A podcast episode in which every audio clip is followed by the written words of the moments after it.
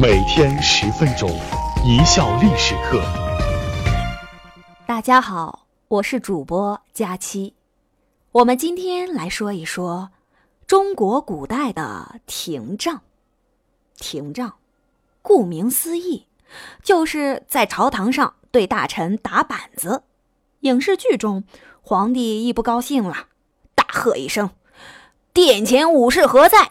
将此人拖将出去！”重打四十大板，是不是很耳熟？其实，在历史上，廷杖还是有很多讲究的。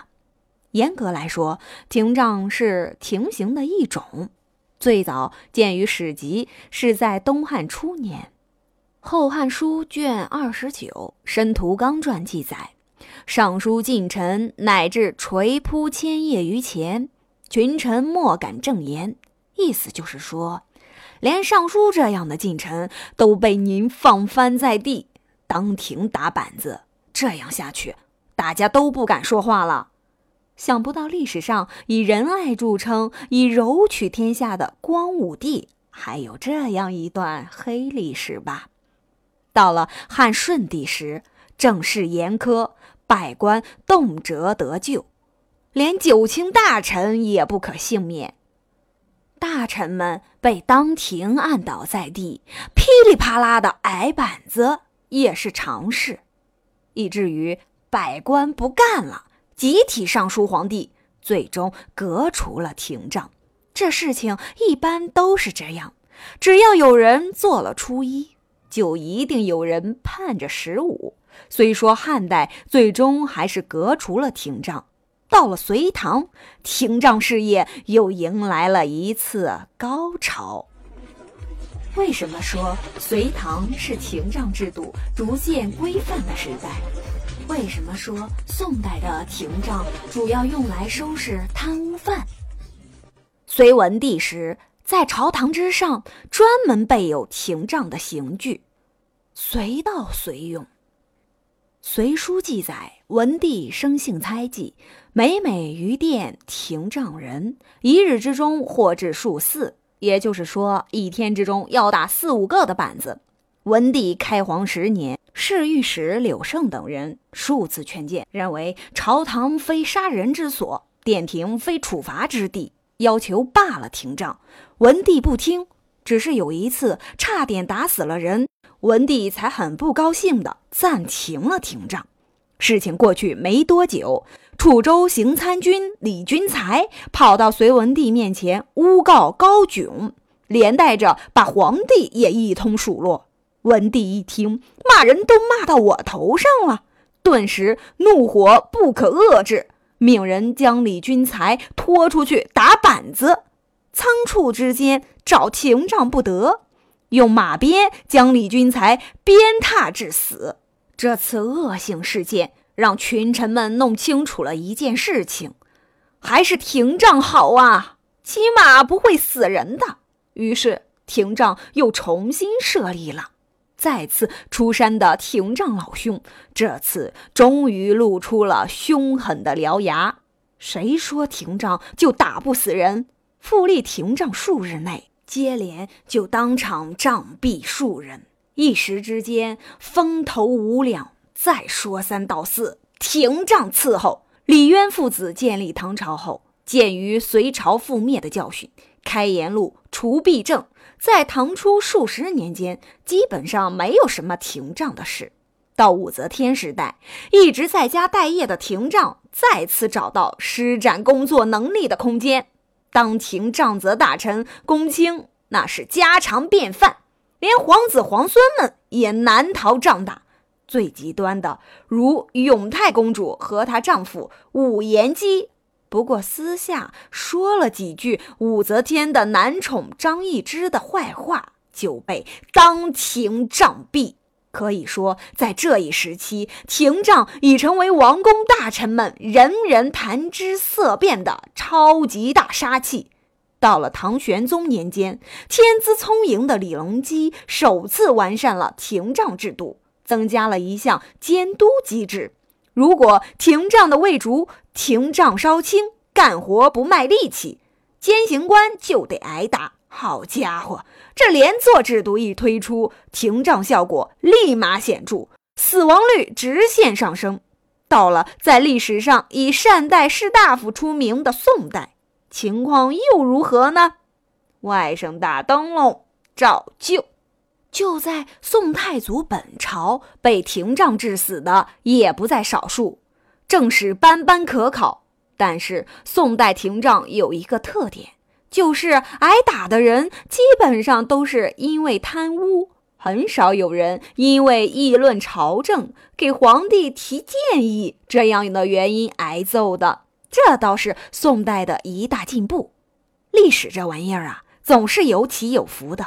经过宋代朝堂短暂的蛰伏后，廷杖兄弟终于迎来了他人生中最高潮——大明朝。挨打要脱衣服吗？什么是用心打？明代廷杖的次数之频繁，挨揍大臣数量之多，场面之壮观，手段之残酷，影响之深之坏，远超前朝，而且后无来者。无愧是到了登峰造极之境。明代开国不久，朱元璋就开了廷杖之风。朱元璋穷苦人出身，怀着一股子仇官仇富的心理，治乱世用重典，插出去打板子，在朱洪武这里那已是最轻的惩罚了。历史上记载了开国功臣永嘉侯朱亮祖被廷杖致死的惨案。当然，朱亮祖那是罪有应得。但一个开国功臣在未经任何审判的情况下被当庭打死，可是开了明代的先河了。到了明代成化、正德时，廷杖之风愈演愈烈，不仅场面越来越大，行刑的刑具也越来越重。成化十五年，太监王直诬陷大臣马文生等失职。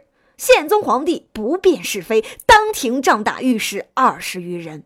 正德十四年，武宗皇帝意欲难寻，朝政一百四十六人力谏，俱遭廷杖，一时间血溅朝堂，惨呼嚎叫之声响彻紫禁城，十一人当场毙命。这一时期，由于廷杖任务繁重，人手不足，于是出现了专业化分工制度。并且出现了职业化的廷杖队伍，廷杖的卫卒要经过专门培训和上岗考核。在考核的时候，先用皮革扎两个假人，一个在里面放一块砖，一个在假人身外裹一层纸，然后给假人穿上衣服。开打的时候，看似打得很轻，但是要打的砖块碎裂，看上去很重的打。纸不能有损坏，这样才算是合格。天哪，这技术，外科手术级别的！除了人员培训之外，廷杖的器械也越来越规范。明朝之前没有什么具体规定，反正就是根棍子呗，无非包上点铁皮，那还是根棍子。明代成化之前是用竹棍，大约重三四两。成化十九年之后。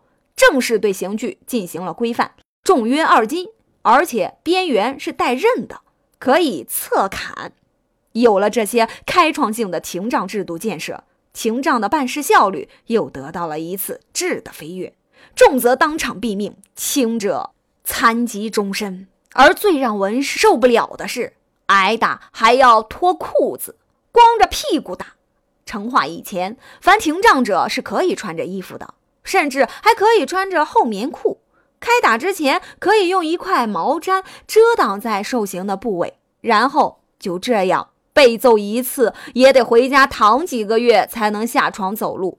正德朝刘瑾当政时期，进一步对廷杖制度进行了修订，必须光着屁股打。到了嘉靖朝，在大礼仪之争中，当殿廷杖的朝政多达一百三十四人。致使十七人死亡。明代曾遭廷杖的官员事后回忆当时的场景：司礼监首领太监数十人捧架铁而来，大喝一声：“带上犯人来！”每喝一声，身边兵驻上百人大喝相呼应。被打之人被喝令跪下。司礼监首领太监高声宣布驾帖：赵某某着实打八十棍。行杖兵柱上前，叉挑伏地；另有兵柱上去去除衣物，开始行刑。每五棍一换人，每打一棍，高呼一声“着实打”，八十棍换十六人轮流打。八十棍打完，十六人一同高呼而去。另有校尉四人上前，用棉布拖出行刑之地。这里面还有一个潜规则，就是口令。为保证廷杖的质量，也研发了相应的潜规则口令，分别是：打、着实打、用心打。所谓打，就是意思意思，谁也别当真，高举轻放，糊弄两下就没事了；而着实打，就是真打了，该怎么来怎么来，能不能挺得住，那得看个人体质。最厉害的。是用心打，只要是这个口令，基本上都是往死里打，绝对不能手软。这三道口令原本是潜规则，后来打的多了就成了公开命令，不但要写明，而且打之前由监刑官当众宣布，以增加被打者的心理压力。不方便明说的时候，就要看监刑官的脚尖了。脚尖张开，那么就是着实打，可能会导致残废；而如果监刑官脚尖闭合，那么就是用心打，则受刑的大臣必死无疑。同样犯错误，接受的惩罚却完全不一样。这就是具有中国特色的廷杖。